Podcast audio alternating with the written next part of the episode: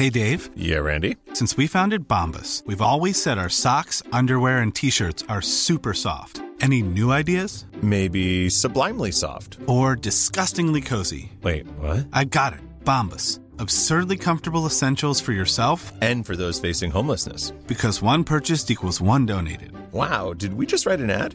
Yes. Bombas. Big comfort for everyone. Go to bombas.com slash ACAST and use code ACAST for 20% off your first purchase. Because it's time. It's it's time for reparations. LGBTIQ rights are black rights. We have always been here, black queers, we will always be here. It's like it's a form of cultural imperialism. The only thing I have in common with this character is that she's black. This does not look like me or sound like me. I'm Gary Foley. I'm Franchesca Ramsey, This is Amir Rahman. and you're listening to The Race Card.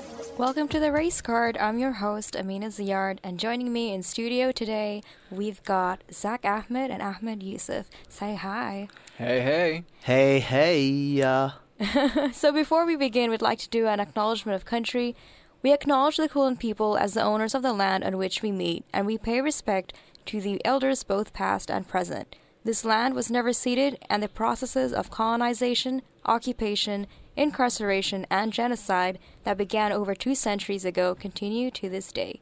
You're listening to our one hour show where we chat politics, current affairs, and pop culture with a little bit of a twist, as well as wrapping up the most provoking, most thought provoking issues in Australia for the week. Today we have a special interview with Magan Magan, writer and poet extraordinaire.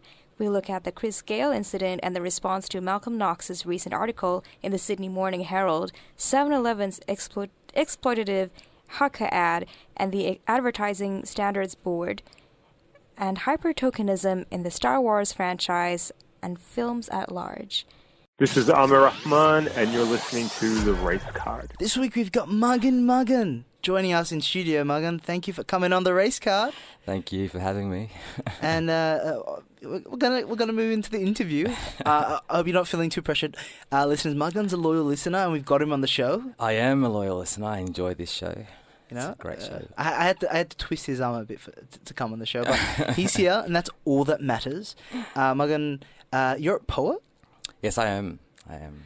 and uh, you, you you dabble a bit in, in the poetry scene. And a little, talk to me about your poetry. Yeah. Um. So yes, I. I guess I would say I'm sort of in the poetry world. So I started writing um, in my teens. I'm 28 now, so it's a It's been a long process, hasn't it? It has been. It has been. Um, so yeah, I started writing in my teens, and um, initially it was just to just write how I felt or like things that I was bottling up, and I, didn't really see it as poetry. I just saw it as me expressing myself. Um, and then in year 11, I think it was, my um, English teacher um, introduced us into doing um, poetry and creative writing. And so I wrote a few things that I didn't really consider as poetry. And and she was like, "Oh, dude, this is amazing. Blah blah. You should, you know, you're a really good writer. You can write poetry. I really like this and blah blah." And so that really encouraged me, and I felt like she was being genuine in her in her um, approach to my work. And and she was, and she did tell me things that she didn't like. She did give me uh, constructive criticism, but I guess the what I took from that was encouragement and that I can possibly write poetry. Um, so yeah, it basically started from there, and then um, I actually started um, sharing my work uh, when I was about, I think, my mid twenties. Um, and so I entered the spoken word scene then, um, and so it, and then it started off, and then I would write predominantly to um, speak the words. So that's how I entered into the spoken word because I wanted to speak what I was writing. And then that um, did that for a couple of years, and then it changed um, as I now write for the page, and I think for me that's where I'm most comfortable at and where I feel most myself is when I write for the page. And, and What, what does that mean, like writing for the page? For people that aren't kind of like au fait with this, uh, with poetry, Yeah. what is what is the difference between writing for the page and, Yeah. and speaking? Yeah. So for me, the difference is um, with writing for the page, there isn't a performance element to it. So um, instead of performing, I read my work. Um, I don't memorize the poems that I write. Um, yeah, so it's, it's and, and it's predominantly fo- it's predominantly for reading the poem. So, and then there's a and then there's a publishing or submit you know publishing work um, factor in, Yeah. In the in being a page poet. I I think. So, what what's the I guess what kind of like influenced you in the change? Because as you said, you're you're writing predominantly to speak out, right? You're just you're saying kind of like you're a spoken word poet basically, and then now you've you've you've kind of like reined that in, and now you're writing for Yeah. the page, and Yeah. and and that writing aspect is is more Yeah. important for you. Yeah, yeah, yeah, yeah. Um, because oh, one of the, um, I guess, burdens I felt when I was performing um, the poetry or when I was doing the spoken word is I felt like I had to make the audience feel something or make them feel a certain way, or if I wanted to make them feel reflective, then it was my responsibility to do so. And being a page, being a poet for the page, I don't feel that responsibility anymore. I don't feel that burden anymore. Um, and so that's one of the reasons, you know. Um, Talk to me about the responsibility aspect of it. Um, Yeah. Because I, I I know speaking to you like in private, Yep. you talk to me about like this idea and this responsibility being like that black poet, being kind of like you know I've got to be got to be talking about racism. I've got to be talking Yeah. about race. I've got to be talking about me, and and that's fine. There's nothing wrong with talking about that and those aspects. But do you feel that has kind of like pigeonholed you as a as a writer and as a poet?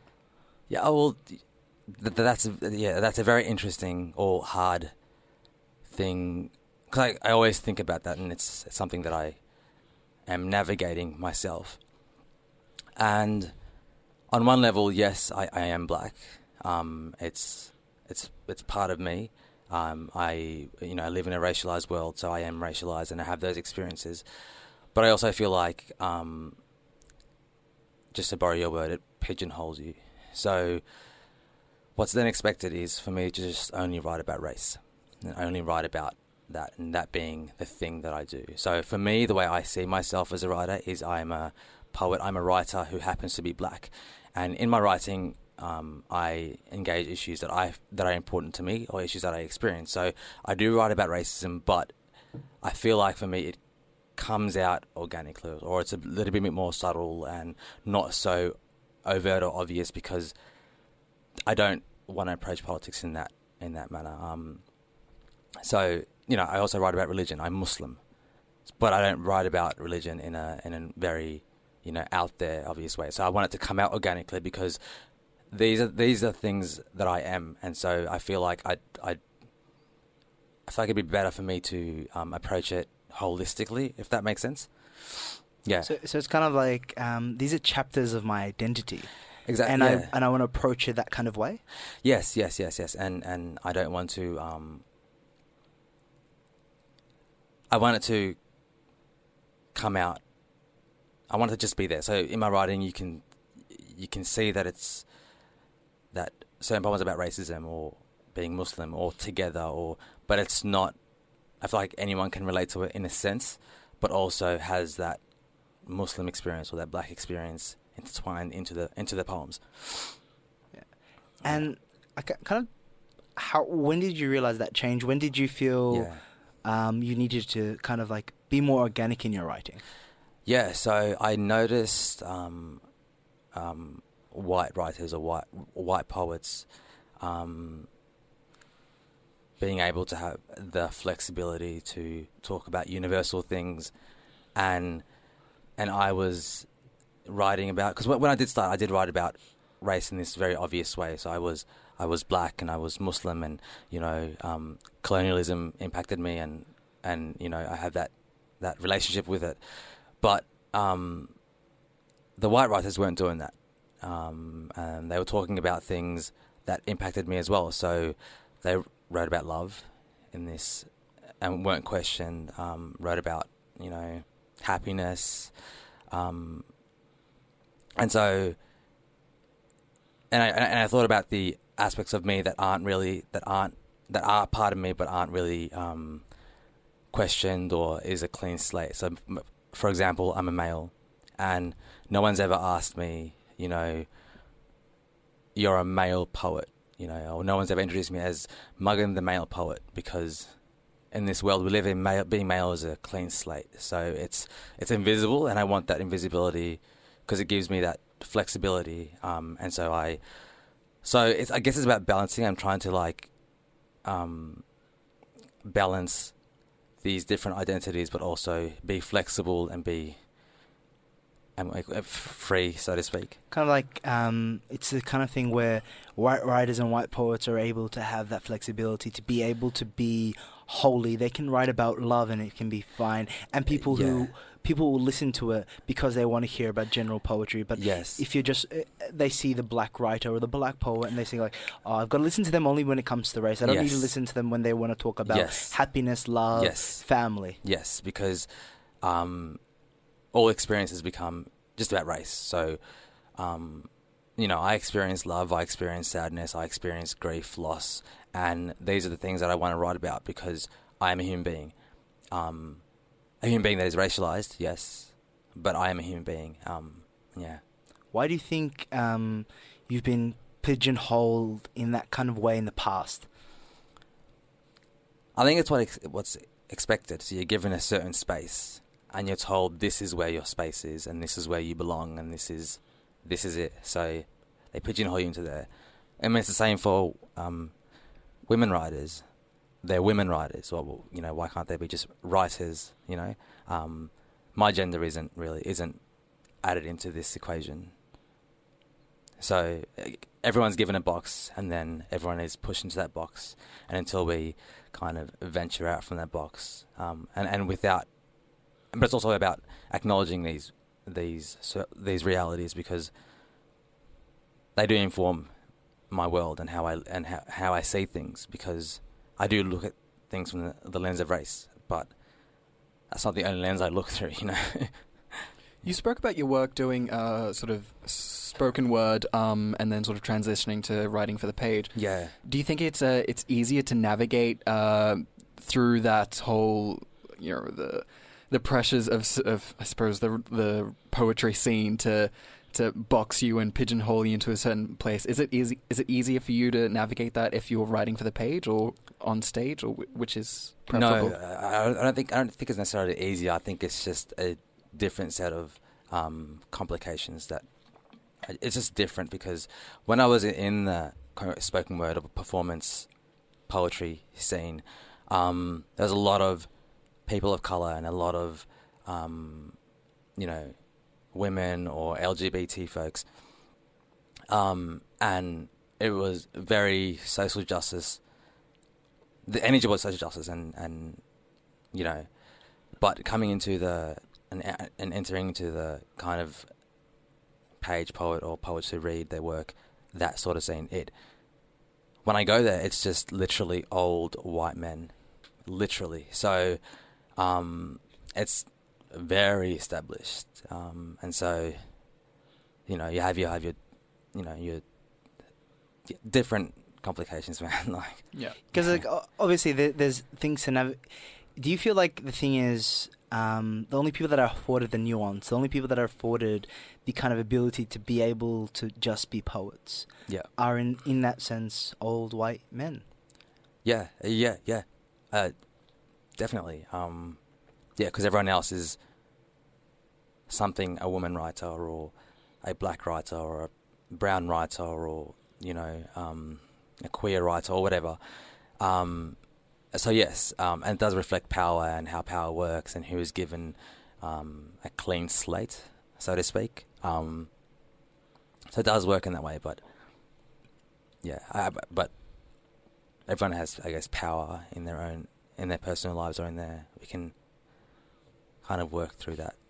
Yeah, but but it's. I think it's important to be aware of these things, and um, yeah. So talk to me about the themes of your poems, because um, we're gonna play a poetry piece of yours um, right now. Yeah. Um, we're gonna play it right now, and uh, we'll come back and um, we'll start talking about the themes of your poetry. Yeah, cool. When love is taught by men with wet tongues. The sweaty boy in my class told me his father loves the woman next door. I saw my daddy put his hand underneath that woman's skirt. She said, Stop. Stop that. And pointed to his creeping hand. He made her tilt her head and open her mouth until it was the size of a full moon. She had mist moving through the gaps of her teeth, her breath quickening. It could house my sorrow. She sounded like a dying cow. She said, Don't, but his hand continued to walk. During playtime, I saw the sweaty boy pulling down girls' dresses. I know what love is, he said. It is silence, and yes, and no. So yeah, so that was a poem called was it um, Wet Tongues? Um, so the the poem was called um, "When Love Is Taught by Men with Wet Tongues." And, and, and, and tell me about kind of the themes of your poems.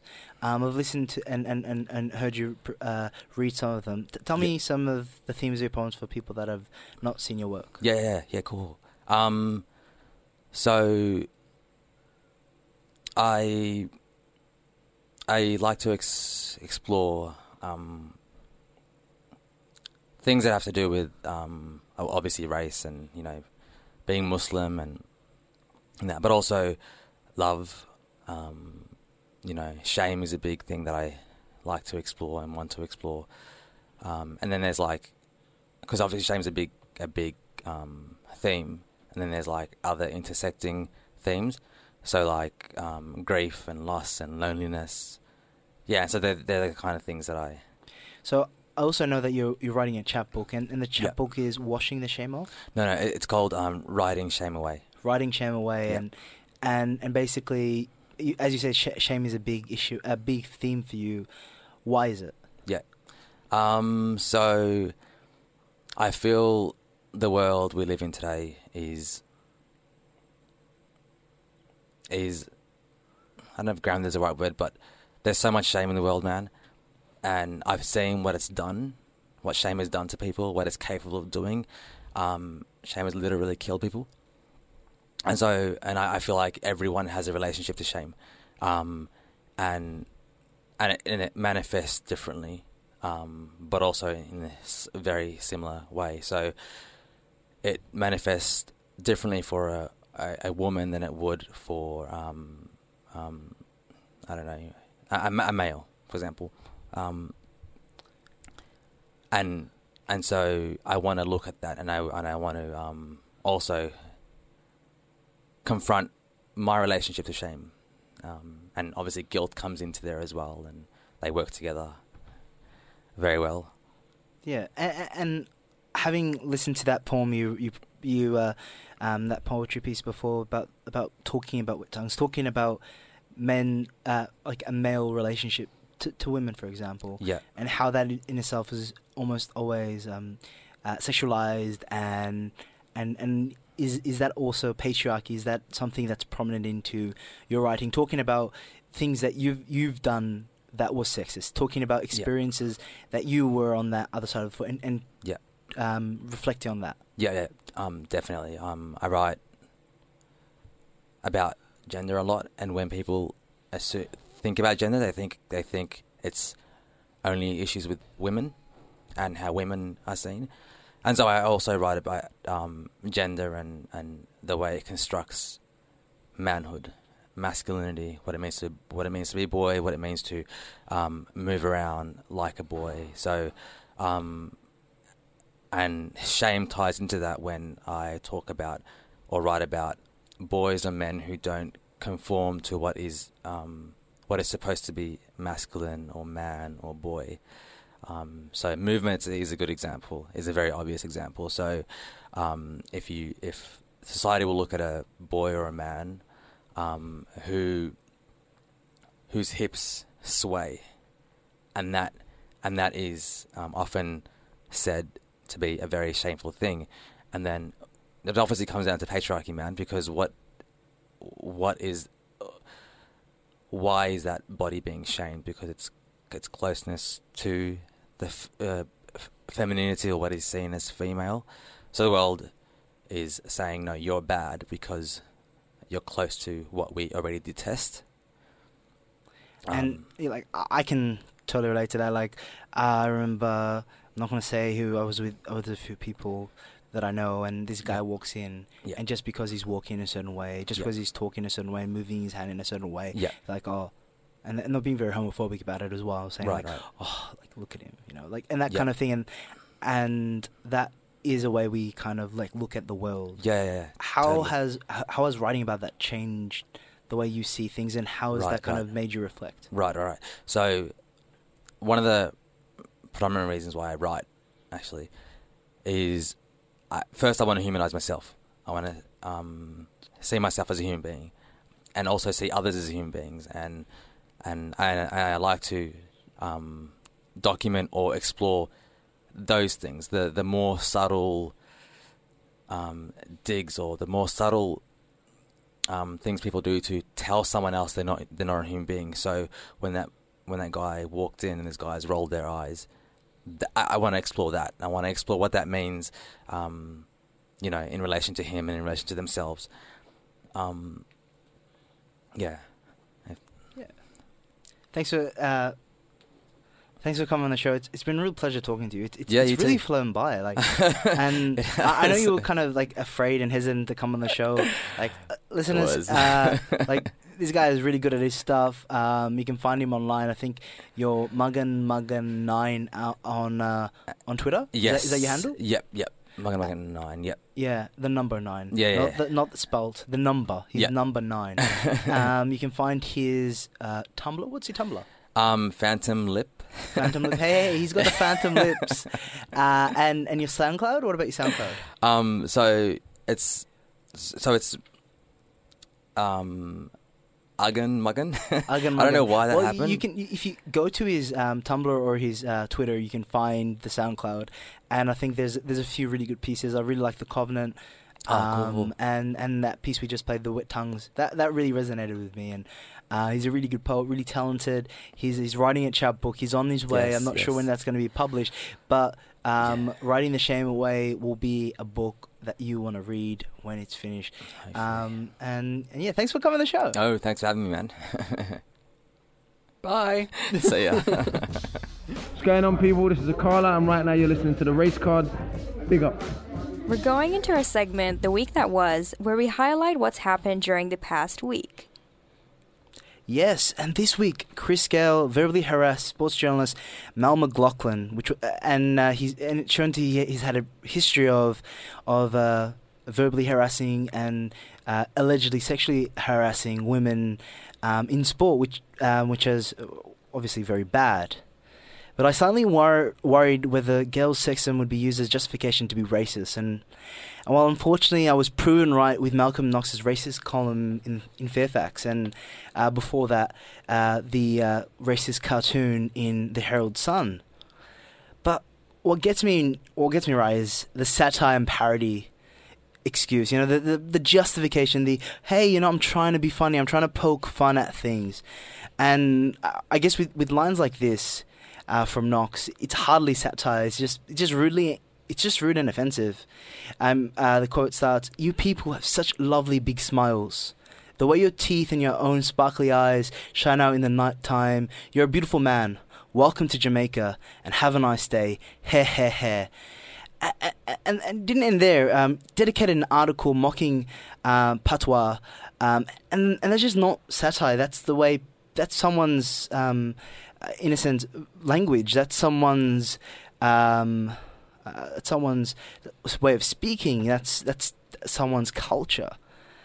And it didn't end there. The piece attempted to, to, at least in my opinion, to cluster black men as violent abusers. And and while Chris Gayle and a number of people mentioned in the article were abusive, and rightly so, being have been uh, criticized for that abuse in the past. Um, I, I don't think uh, the clustering of and homogenizing of uh, people in America, people in the Caribbean, when there are bi- millions of people necessarily was the right way to go. And uh, a quote from the article: "I'd pay any money to watch you on the field, like I'd like I'd watch Mike Tyson, Ben Johnson, O.J. Simpson, whatever else the PC grade will say about you people. You're the most breathtaking athletes." You people. Note that You- he said you people. You people, you know, it, it's it's also kind of like when you talk about people like Mike Tyson and O.J. Simpson, people have a, a history of being abusive um, towards women, um, and kind of like positioning kind of like black people to be uncivilized. And the entire piece is basically talking about you know the cultural difference that black people who don't fully understand the progressive nature of the West and, and particularly Australia. Like, uh, and I was speaking to to Maxine Beneba Clarke, who we got uh, on the show a few weeks ago. Um, and as a person who has Caribbean roots, she said um, it's a bit of it's a bit of a culture difference, and what kind of behaviour is acceptable in Australia serves to highlight. Um, his ethnic difference and to imply that Australians hold themselves to a different, higher, more civilized standard of gender equality, which is highly questionable proposition. So, what, what, what were your what were your thoughts on this whole Chris Gayle debacle? Yeah, look. um, right from the get go, I just I could sense that this was going to turn into a bit of a a storm of nastiness, I suppose. Um, so you've got like you know this black guy who's who's being a bit of a prick with you know being ha- harassing this woman who's just trying to do her job, and right from then I could tell that this was going to explode into something that goes beyond just general sexism and and um, that sort of behavior. It, it was going to go into race. Like I, that, that was just a given, just from the very fact that he was a Scary black, black man. Exactly, large black man like talking to a, a small white woman, you know, um, demeaning her in a sense and and trying to chat her up and everything in this really gross way. You know, you can just tell that th- this is going to be sort of blown up in like in a different way, not not the way that you'd expect. You'd expect the main topic to be about the fact that he is a male who is stepping over the line, he's crossing the line and, you know, harassing this woman, right? But somehow it's turned into this conversation about oh, he's Jamaican and because he's Jamaican, he just doesn't understand the culture differences here and he doesn't really, you know, you should give him some credit like he's trying like no, it has nothing to do with the fact that he's Jamaican, has nothing to do with his ethnicity. This is simply a man who is trying Wow. Nice. Yeah.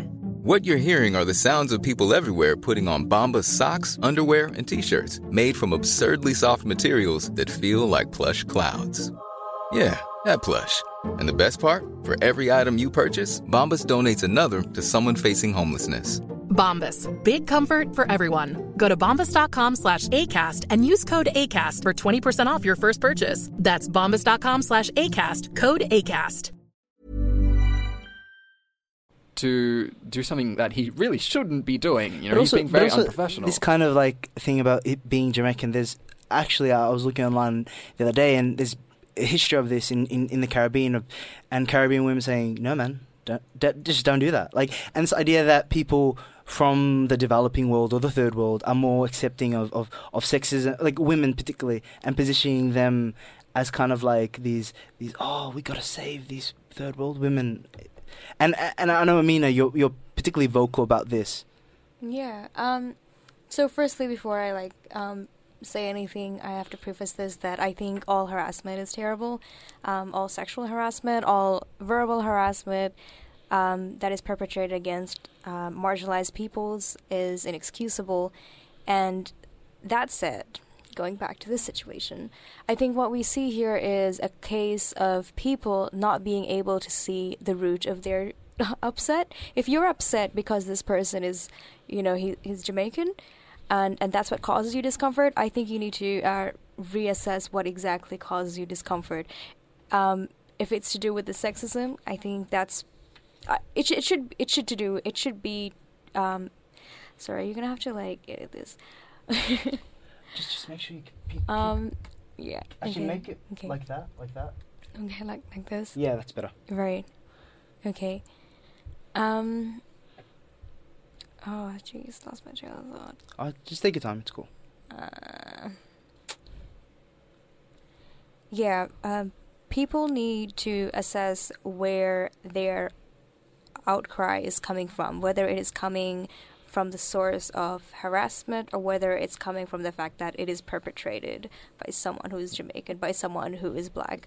I think when we can backtrack and see where that outcry is coming from, we'll be able to at least within ourselves and within the culture we live in, address what exactly is happening.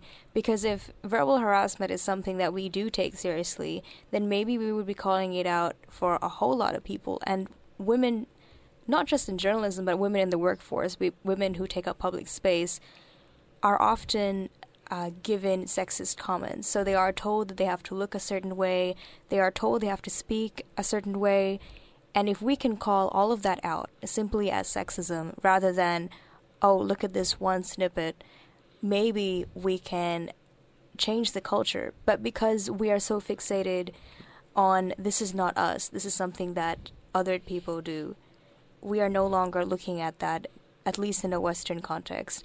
I feel the Western world likes to distance themselves from sexism in the uh, by going by the fact that they're a lot more progressive and they're a lot more civilized. But the truth is, they still have that culture. That culture of sexism and misogyny just manifests differently, or you can even manifest the same way. They just don't um, acknowledge it. And also, like the what, got me as well was like you didn't need to write a parody piece about him being Jamaican and black. You could just do a parody piece of him being a man, just writing about that and about being like that whole kind of like bloke culture, like this really blokey kind of attitude that is prevalent in sports. Like you could really write a really awesome piece about that, and that could have been a great parody. But you had to write it in in in, in kind of like a derogatory fashion. You had to joke about someone's language and, and the way they speak. Um, and like Malcolm Knox has tried to write a p like a book on on pathos uh, uh, before patois, sorry, patois before. He was trying to write a. He, he literally. Um, also, Maxine uh, shared on I think on her Twitter as well, saying that he tried to write a book about him and his mates going to Jamaica, and trying to write a book in in patois talking about this. And I'm like, so this guy, this, and also this idea that people say, hey. Malcolm's a good bloke, you know. He's a good guy, you know. You just got to get to know him, and even this idea that um, for someone to do something racist and be racist, ha- there's this binary of good and bad. Mm. P- uh, racism can manifest in many different ways. Usually, the way racism is able to be sustained is through the quote unquote good people to to uphold racism and, and things of that nature. Yeah, I agree.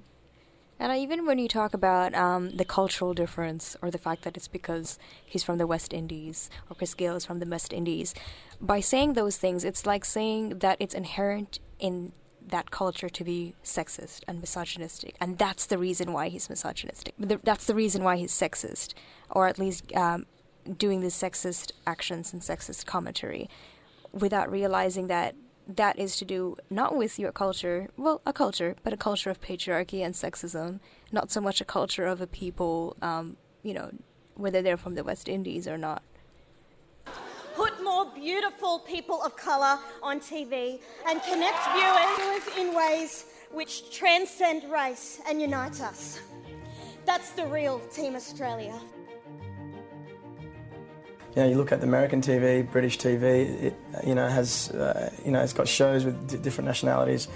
And, and, and, and not just putting nationalities just for the point of difference, but creating work that caters for um, actors of different backgrounds.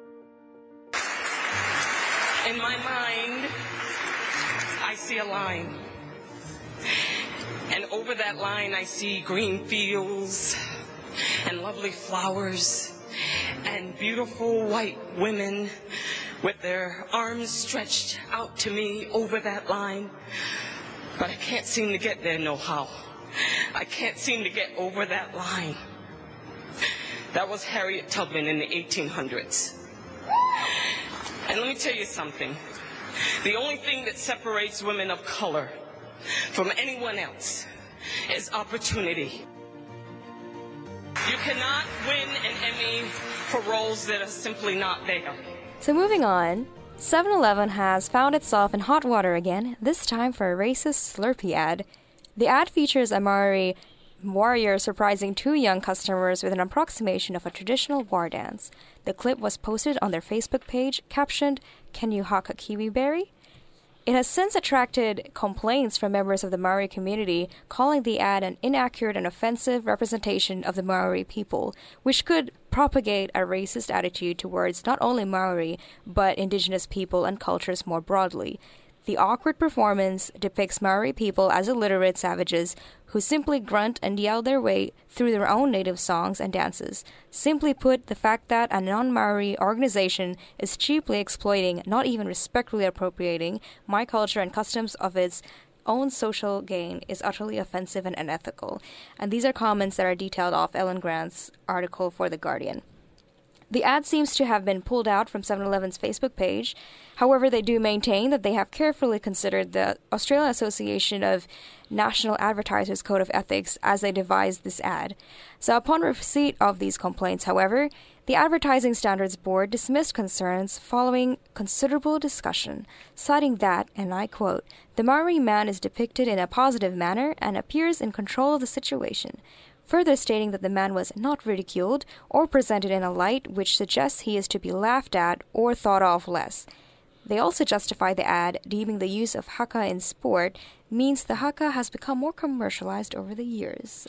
Uh, re- you know, the thing about this kind of thing is like when I see it, it's kind of trying to to use indigenous culture, Maori culture as this kind of like showpiece. You know, you don't. It's not necessarily to to do anything for the Maori people. It's not any, to do anything for them in general. It's just to show you know like oh we got a bit of culture here. You know we can we can show you like. and and like to kind of like take away someone's cultural dance to take away something that's so significant in a particular person, and in particular like indigenous culture, which is, all, is is so often kind of erased, to to make it into this kind of like ad that's just um, how long is that? Maybe in thirty seconds or something Yeah, like that. yeah. And, and and trivializing in that sense is just so wrong on so many levels. And I also think that you know the depiction of indigenous people as savages, that you know they're they can't speak properly and they're just grunting and doing some dance. It comes back to this whole settler mentality that this is the reason why we are able to colonize you for your own good. You know, we have to civilize you and things like that. And when you think about that kind of, you know, brutal history and that brutal way of thinking, I don't think that's excusable. That's almost like justifying, um, you know, the brutalities that indigenous people has faced as well as you know the whole idea of the board thinking that this is okay. Um, yeah, I want to know who actually approved that ad, like whether or not they, uh, you know, uh, contacted people of the Maori community, you know, had like Hmm. a committee or something, or like actually, I mean, how did this get by? How did this? Well, just like the Chris Gayle thing, like I'm like I would have thought the Chris Gayle situation that would never like Aneta would see that and think, we're not doing this. We're, Mm. we're we're not going to be publishing this. Um, Malcolm mate, good attempt, uh, not today. And and you think the same thing with this, but like when you see who who is on the board. There, there are probably no Maori people on that board. There are probably no not much people of color on that board. There's not people who would have an understanding or, or care about um, the people But who are going to be directly with an related. advertising agency like this, where they are, you know, using like a cultural uh, sort of uh, a cultural piece in their in their promotion, you'd think that they would actually consult with the people of that culture before they actually present the ad to the public. You'd You'd think thi- that you'd think. you'd You- think you'd yeah, hope. yeah. But yeah, and somehow this does this just gets right past. They think, oh yeah, no, it'll be fine. We don't actually have to talk to the Maori community about this. or at least hear out their complaints and actually, you know, respond well to that and actually be privy to their, you know, to their concerns instead of dismissing it as, nah, it's actually basically white splaining. That this isn't racist because apparently the Maori person is in control. The, per- the person's not in control. It is the person is there literally to be laughed at. Um, it is it is to be mocked. Because if you look at the ad, the two young customers are, you know, young white boys, and they're seen as people. But when the Maori warrior comes in, gonna complete like not even a real like it's obviously not a real warrior, but this um how do we say like a caricature of a of a of a warrior, And that to me, that's what is this Halloween? Like, is this Halloween to you? Like you you can dress up as other people or whatever. Like Is it a joke? Like Exactly, yeah, it's a it- joke. It's, it's like it's insignificant. It doesn't matter. Yeah. Like um, the history and culture and tradition of that of the haka is kind of like washed away, and this idea that oh, it's become more commercialized because of um, the haka is done in sport. The reason it's done in sport is because there's a lot of Maori rugby athletes, and the reason they're doing that is to acknowledge. Um, their heritage to acknowledge um, indigenous culture in New Zealand. So that's why it's so important. So so that th- there's no relation in terms of that either. Exactly. And, and even if it is, even if the haka is used, you know, commercially in sport, that doesn't take away the fact that it is still significant to, you know, a group of people. That is still significant to, you know, the Maori community. And it should be on their terms and not on your terms. You, know You don't mean? need to perpetuate the commercialism as well. Yeah. Just just because something is commercialized already, oh, let's just commercialize it a bit more. You know what I mean? It's mm, it's just right. Everyone else is doing it. Why can't we get it? Right. Some of this as well.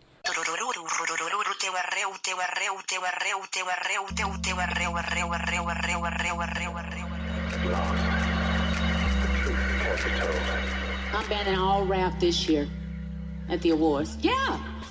Don't get me wrong, I love hip hop. Obviously. But tonight, it's all about soul. Okay, hold on a second. I got another call. Wait a minute.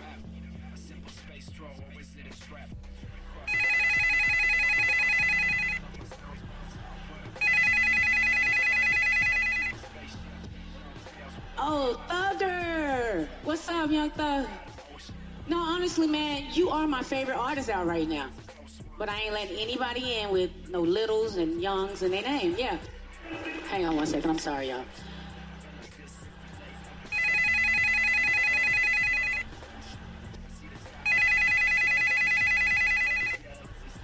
Uh, yes. Who is this?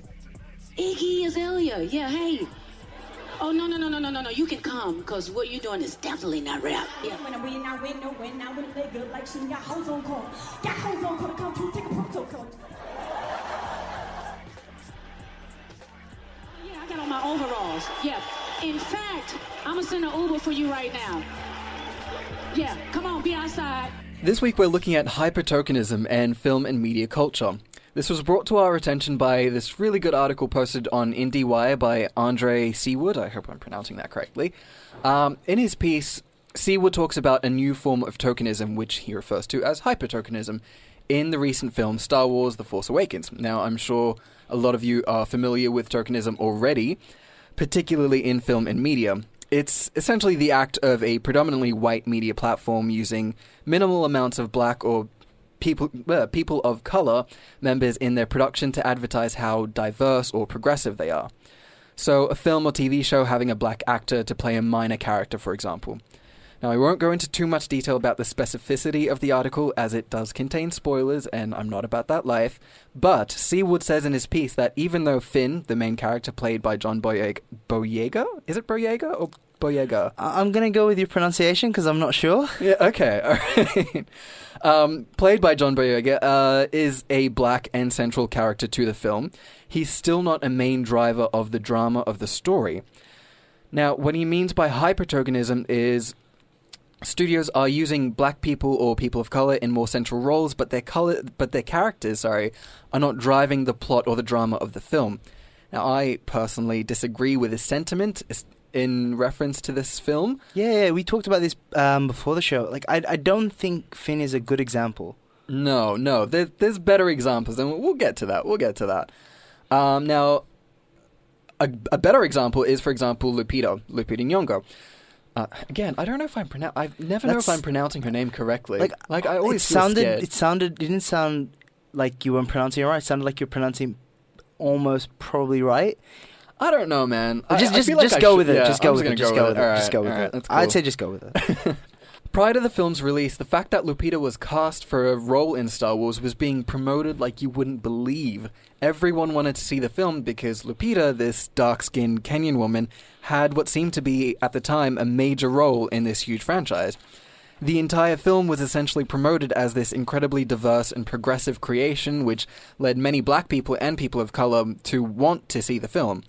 It was only after watching the film that you realize that it's not actually that diverse.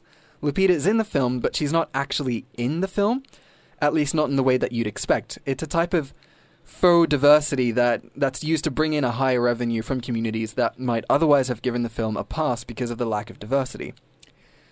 And in regards to Lupita, it doesn't stop there. Ever since her role in 12 Years a Slave, as a slave, Lupita has become the token black girl for everything. She's been on the cover of Vogue twice, she's been the face of Lancome, L'Oreal, Glamour, and countless other products and publications. And in some respects, that is a great thing, but I mean, it's it's amazing to have this talented and successful black woman's face everywhere, giving other young black girls something to look up to. But the problem with that is that when a white publication, studio, or company has their token black girl or guy, there's never any space for a second or third. Lupita is great, but this overexposure and hypertokenism just shows that these spaces aren't really progressive. They're just trying to look progressive. It's not progressive if you have Lupita's face on a Lancome poster, but don't sell her same skin tone in any of your products. Yeah, that doesn't make sense at all. Like even like just like with the film like Star Wars, Lupita's like this kind of like oh she's like this her, her, her kind of characteristic in the film is like she looks like this older African woman, kind of playing that kind of do you get what I mean right? And the voice is not even her own, and and like when you saw the when you saw the trailer, you're thinking oh, Lupita's gonna be a Jedi. Yeah. Lupita's going to be this awesome character in the film. I was she'll, so she'll be to be like alongside the, the. Samuel. Yeah. Like I, w- I was 100%. I was like, damn, Lupita's gonna be in this. She's gonna be like side by side with John Boyega and like Finn and all the other characters in the show in the in the film. And I was like, yo, I'm definitely gonna see this film. And then she's like this tiny little orange alien that Yeah. doesn't even sound like herself. I'm like, where's Lupita? Where where's she, she, was, at? she, she was probably in the film 15 minutes max. Like that that was it. Like that was her role. And it was like it was kind of like a like they weren't even supposed to be there. They come to the I'm not going to actually I'm not going to use I'm not going to do spoilers, but No she's spoilers, basically damn it. there for like just for show, really. Right, and I, a part of me also feels like they're trying to bank on Lupita's current fame, and I don't know if it's going to be long lasting. Hopefully, you know, touch wood, it's going to be. Um, but at the same time, because they're they're going with that whole current fame right now, they're just banking on the fact that she's popular, and people will go see her, um, as already previ- previously mentioned. And also, this whole idea of hypertokenism. Part of it is that it's part of it is not challenging the current ethos. It's not challenging the the current mindset. It's just like we're not that bad because we have Lupita, something like it's that. it's kind of like, hey, I'm not I'm not racist. I've, I've got a black friend. exactly. you That's know? that's pretty much what it is. Except it's in the film format. It's in the film industry. and and also it's kind of like because especially if you market your film basically to be this kind of progressive kind of like we're going to put in so many um, like people of color we're going to make sure that there is a representation and it doesn't it doesn't fall through. It's it's false advertising. It's Mm. basically like uh, like Zach said you're you're basically saying hey this is going to be there. You're going to come to the film and then you're going to leave disappointed. And it just reminds me I was I think I was reading something on Media Diversified and they were saying something like decolonize and not diversify in that sense because this idea of diversity is very kind of like whitewashed into this like this uh, we, we can just put like like you said Lupita is this um you can only have one of them. It was like like uh, Iman like before her. You'd only have one kind of prominent like black model.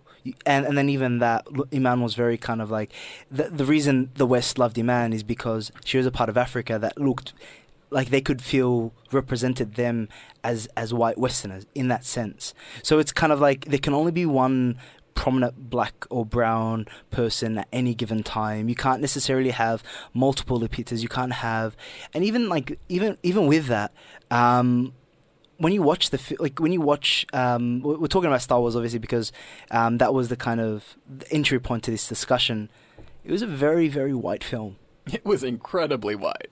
There was so many opportunities for them to have like a very diverse cast, but they've just given all of that up to just have a white cast, and they've just stuck with their one person of color. I think there was there might have been a second character that was nameless that was um of, of Asian descent. You know, but somewhere there- in, in the there's a film. little bit of spluttering, but like these are very kind of like mind, like it was like one line or two. It was like an extra Yeah. kind of thing. You know what I mean? Yeah. But even saying that, like, yeah, it, it, it, just disappointed me because like I was watching the film and I thought it was going to be something else, and then at the end of it, I was like, actually, I thought they actually un- didn't cast Lupita anyway. I watched the film, and because I didn't know what Lupita was going to be doing, I was like waiting, waiting. Where's Lupita? Like, I yeah, thought I saw her name at the end credits, and I was like, but she, she, didn't wasn't really there. there. you know what I mean? It's like, what happened? Did she disappear? But then I, I researched and I found out she was playing this other role. Like she was playing inside this thing. But even like that, she could like. Do you know what was that? What, what's that? Um, Han Solo's like best friend. Chewie. Chewie. Like like couldn't so like couldn't that be like you can be a part of the show more like Chew- Chewbacca's got a like kind of like a like a kind of cult figure ho- following in Star Wars community. So it's like that's a prominent role, even though it's not a big role. You can be in a kind of like monster suit or alien suit, but still be in the movie. Yeah, there was this one character in the film. I'm not gonna spoil anything, but um, there was one character played by Gwendoline something. She plays Brienne of Tarth in Game of Thrones. If anyone watches that, um, of course you all watch that.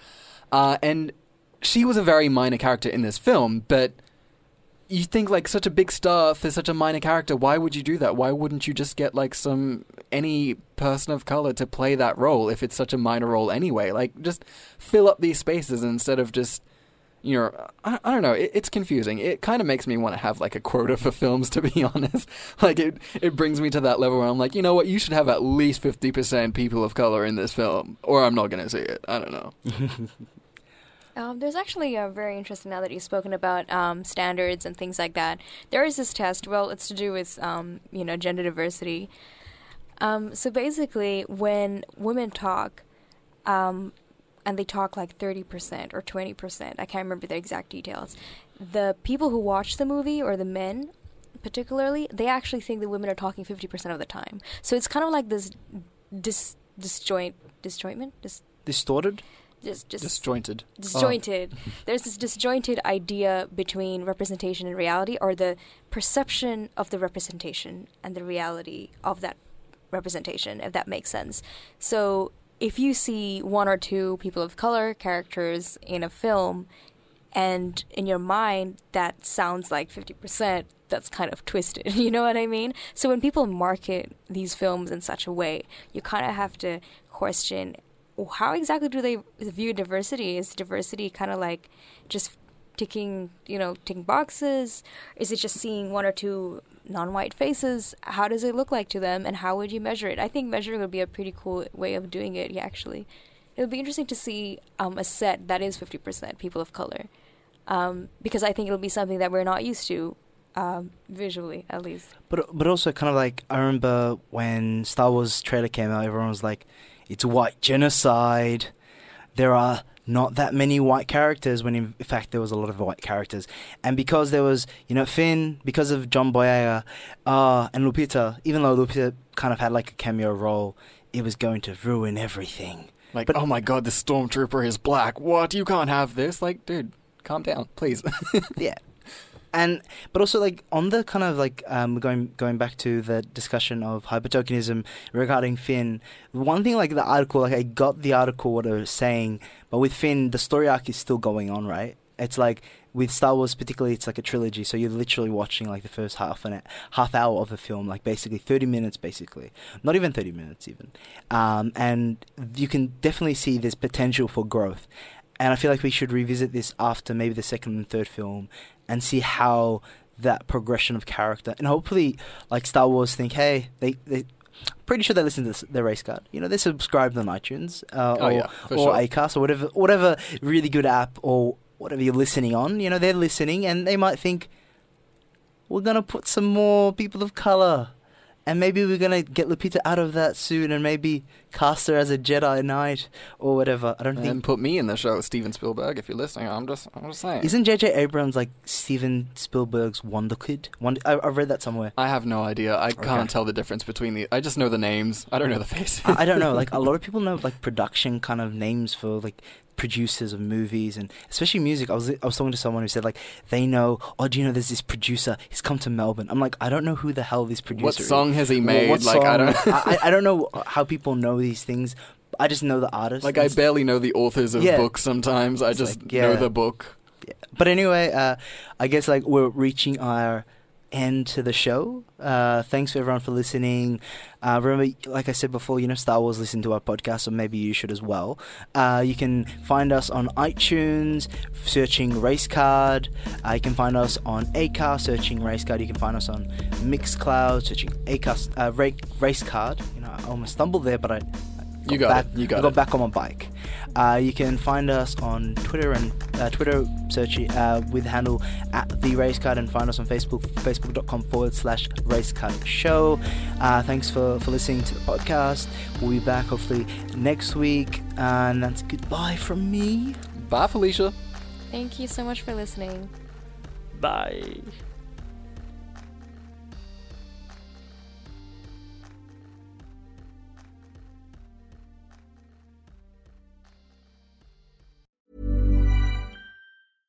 Hey, it's Paige DeSorbo from Giggly Squad. High quality fashion without the price tag. Say hello to Quince.